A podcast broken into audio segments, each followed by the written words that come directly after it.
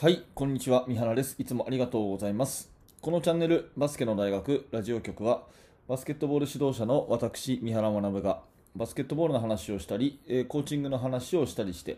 一日一つあなたのお役に立つ情報をお届けしているラジオ番組です。1月8日、8日の土曜日になりました。皆様元気にお過ごしでしょうか？えー、一昨日はすごい雪、えーで、昨日はいい天気ということで、雪もそろそろ溶けてね、えー今日は歩きやすい道になってるかな？というようなところを、え考えておりますが、え今日も元気にバスケの大学スタートです。えさて、今日のテーマは何かっていうと、ルールギリギリはナイスプレイですよっていう、そういう話ですね。ルールギリギリを攻めるのはナイスプレイですよ。別に反則をやれっていうわけじゃなくて、うんと例えばディフェンスだったらファールギリギリでねプレッシャーかけるとか、えーそれから1対1でねドリブルの突き出しだったらトラベリングギリギリのステップのの方が、えー抜きやすいとかね。そういうルールギリギリっていうのはナイスプレーなんですよってそんなお話を今日はしていきたいと思います、えー、と子どもたちにね、えー指導している方としてはあのこの言い回しは結構役に立つ言い回しかなというふうに思いますので、えーぜひ最後までお聞きください。さて、本題に入る前にお知らせを2つ挟ませてもらいます。1つ目は無料のメルマガ講座ですね。えーこちらはですね、バスケの指導者の方に向けて悩み解決になるようなお話をですね、えー毎日、あ、ごめんなさい、毎日じゃない、2日に一遍ですね、2日に一遍メールであなたにお届けするサービスとなっております。えー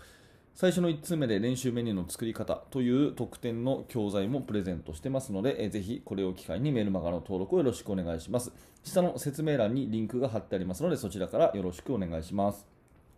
それともう一つは YouTube メンバーシップ機能を使ったバスケの大学研究室のラジオ版ですね、えーバスケの大学研究室では現在進行形で手掛けている私のね最新のチーム作りとか、えー最新のバスケットボール事情についてより詳しい話より深い話より個別具体的な話をですね、え取り上げているんですがそれを音声でお届けするというサービスになっております、えーこちらも下の説明欄にリンクが貼ってありますので、えーぜひ YouTube メンバーシップクリックしてみてください。よろしくお願いします。ますさて、えー今日の本題ですけれども、ルールギリギリはナイスプレイということで、えー、と私の過去の放送を聞いていただいた方、またはですね、えーブログとかを読んでいただいた方は、結構私はこのセリフをよく言ってるのが、うんあのー覚えていただいているかと思うんですね。えーで、まあ今日の台本、ブログに書いてますけれども、そこでもツイートをいくつか紹介していて、レブロン・ジェームズが軸足ギリギリでドリブルを突き出しているシーンだとか、あとはシクサーズのエンビードがですね、え3秒バイオレーションギリギリで制限区域でピボットターンをしている、そういう、あの動画をですね、ツイートで貼ってますので、それを見ていただけると、あ、なるほど、そういうことかと。ルールギリギリで攻めることはいいことだなということがわかるかなと思うんですね。まあ、そもそもルールっていうのは、それ以上やったら圧倒的にあなたが有利になりますよね。だから、えールールで規制しますよっていうのがルールなわけで。うん。何歩でも歩いていいですよだったらね、えーどうやったってディフェンスできないとか、えー掴んでもいいですよだったらね、どうやったってディフェンスが有利になるとか、っていうことがあるギリギリの境目でルールっていうのが、まあ、成り立っているわけですよね。ということは逆に言うと、そのギリギリまで、ね、反則ギリギリのところまで、うん、あの技術というのを高めてやっていくことっていうのがいいプレーになるんじゃないかなってそういう話、まあ、これはですね、えーきっと同意していただけるんじゃないかなと思います何もその汚い話あのことをしろとかねその審判にバレないようにやれとかそういうことではなくて技術的にルールが設けられているそのラインのギリギリのところに、あの合わせてこう技術を高めていくことに価値があるというそういうお話です。でここから話の後半なんですけどじゃあ24秒のショットクロックこれもギリギリの方がいいのかっていう話になってきますが、まあ、私は結論からするとショットクロックギリギリの方がいいと、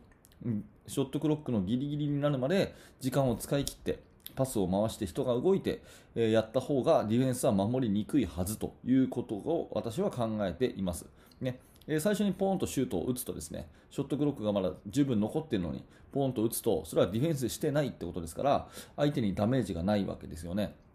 だけどもこれを24秒ギリギリまで、えパスを回してね、え人が動いてねでスクリーンをかけてねっていう風にやってると絶対ディフェンスの方がずれてくるわけじゃないですか。そうなった方がディフェンスは苦しいという風に思うわけです、うん、という時に、じゃあ、あのもう一方の考え方で、24秒ギリギリまで、えーボール持ってると、最後のシュートが焦っちゃったりとかですね、えー、その相手のディフェンスがこういいっていうことになったりするそういう側面もあるじゃないですか。かそこの違いとしては、私はね、ボールを1人が長く持つかどうかだと思うんですね。ここ、今日一番大事なところなんで、もう1回言いますけど、えー、24秒ギリギリがオフェンス有利なのか、ディフェンス有利なのか、その境目は、1人がボールを長く持っているかどうかだと思っています。うん、1人がボールを長く持っている状態で24秒ギリギリになったら、これはディフェンスが有利と。ね、1人がボールを長く持った状態で24秒ギリギリになったら、これはディフェンスの方が有利と。で逆に1人のボー1人あ1人がボールを長く持たないで、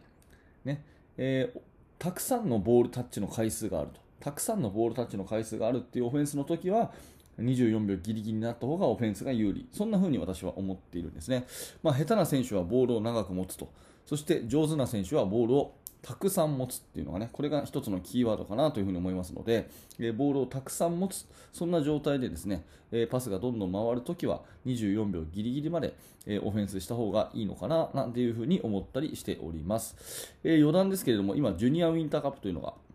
やってまして、えー、まあ、どのチームも本当に上手ですよね。あの私は普段高校生を見てるんですがそのアンダー15の世代であれだけスキルがあって、えー、あれだけチームワークがあってっていうのは本当にすごいなというふに思うし、ね、主に、ね、クラブのチームが、えー、まあ、上位進出してますけれども、まあ、学校の、ね、部活動だけでなくクラブのチームのえ指導者の方の指導力の高さっていうのはすごく、あの本当に素晴らしいなっていうふうにジュニアウィンターカップ見てて思っております。でそこでですね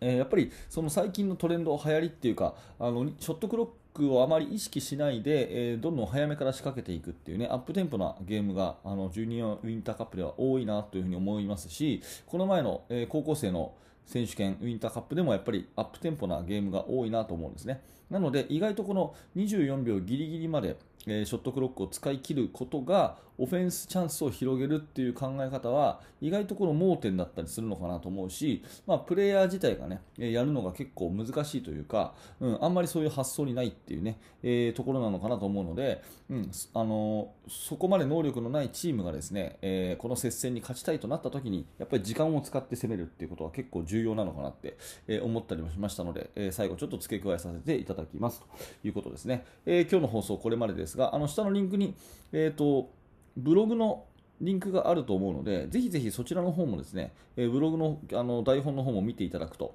えよりいいかなと思いますので、ぜひよろしくお願いいたします。はい、えー、バスケの大学ラジオ局は毎朝こういった内容のバスケットボールの話を、えー、更新しております。今日の内容が面白かった、興味が持てたという方は、ぜひグッドのボタン、並びにチャンネル登録をして応援してくださると嬉しいです。えー、そして最後にバスケの大学研究室では現在進行形で私が手掛けている最新のチーム作りについてほぼ毎日2000文字ぐらいの記事を投稿しております。興味のある方は下の説明欄から覗いてみてください。はい最後までありがとうございました。三原学でした。それではまた。